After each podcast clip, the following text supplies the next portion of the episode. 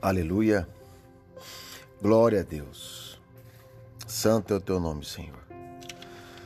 Eu te louvo, Senhor, por toda a minha vida. Em nome de Jesus. Graça e paz, homens valorosos, homens de Deus. Queridos, a mensagem de hoje para mim e para você, sempre nas manhãs, esta curta mensagem para nós estarmos meditando para a honra e glória do teu nome. Está em Eclesiastes, capítulo 7, versículo 8. O fim das coisas é melhor que o seu início, e o paciente é melhor que o orgulhoso. Amém, queridos?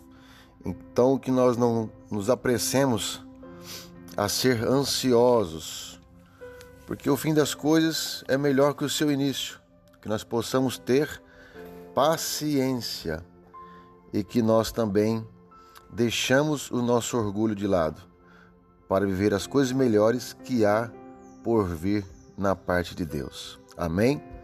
Um beijo no teu coração, medite nessa palavra em nome de Jesus. Deus te abençoe.